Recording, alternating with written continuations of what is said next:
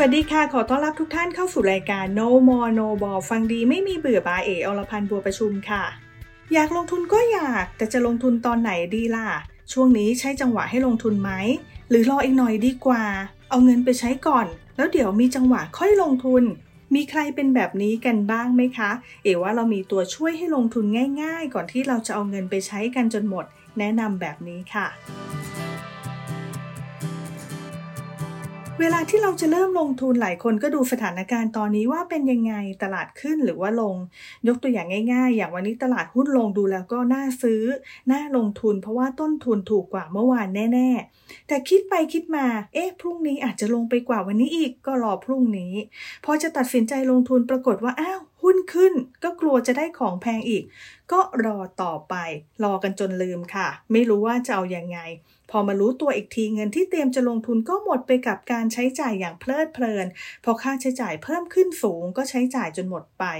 ดังนั้นทางที่ดีในเรื่องของการจับจังหวะ ใครที่จับจังหวะเองถูก จับจังหวะเป็น ก็ลงทุนตามจังหวะที่ตัวเองจับได้ ส่วนใครที่จับไม่ถูกจับไม่เป็นเทคนิคหนึ่งที่ช่วยได้ นั่นก็คือการลงทุนอย่างสม่ำเสมอโดยเลือกวันที่มีเงินลงทุน วันนั้นเป็นวันที่เหมาะสมที่สุดค่ะ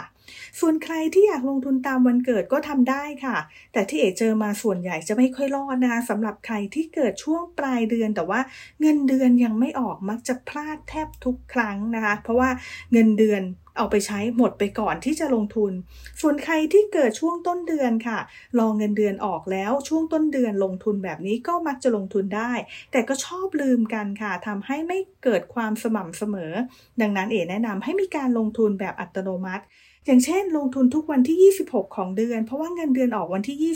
25 ก็ขอให้มีเงินค้างในบัญชีให้ชื่นใจกันสักวันหนึ่งนะคะ วันที่ 26 ก็ตัดเงินออกไปลงทุนในกองทุนที่เราสนใจ หรือใครที่บอกว่าเงินเดือนออกทุกวันที่ 30 ก็อาจจะมาตัดทุกวันที่ 1 ของเดือนก็ได้นะคะ แบบนี้ก็จะทำให้มีเงินเหลือเพื่อที่จะตัดบัญชีไว้ลงทุนเช่นเดียวกันค่ะส่วนใครที่คิดไม่ออกว่าจะลงทุนในกองทุนอะไร อาจจะนึกถึงกองทุนที่มีการจัดสัดส่วนให้เราแล้วก็ได้แค่ลองว่า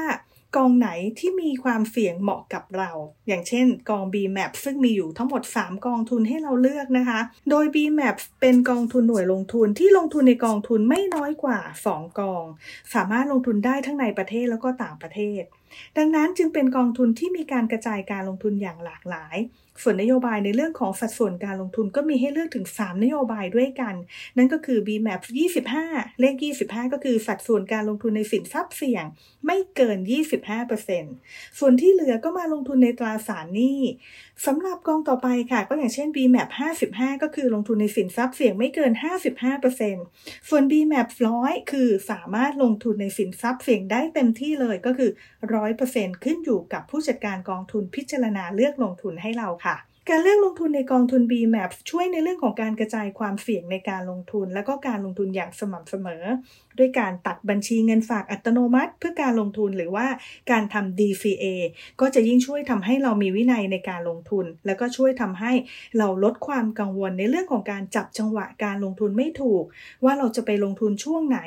พอเรามารู้ตัวอีกที เราก็มีเงินลงทุนอย่างสม่ำเสมอแล้วนะคะ ไม่ต้องมากังวลในเรื่องของการใช้จ่ายด้วย เพราะว่าเงินส่วนหนึ่งเนี่ยเราได้มีการแบ่งมาลงทุนแล้ว เหลือเท่าไหร่ก็สามารถใช้จ่ายได้เต็มที่ตามนั้นเลยค่ะ การเงินส่วนหนึ่งมาลงทุนเพื่อให้ตัวเองมีความมั่นคงทางการเงินในอนาคต ส่วนที่เหลือก็สามารถใช้จ่ายได้อย่างเต็มที่ หากใช้จ่ายแล้วยังมีเงินเหลืออีก ก็สามารถนำกลับมาลงทุนเพิ่มเติมได้อีก ไม่จำเป็นต้องรีบใช้จ่ายกันให้หมดไปนะคะ แล้วพบกันใหม่ครั้งหน้ากับ No More No b a l l ฟังดีไม่มีเบื่อบายเออรพันธ์บัวประชุมสำหรับวันนี้ สวัสดีค่ะ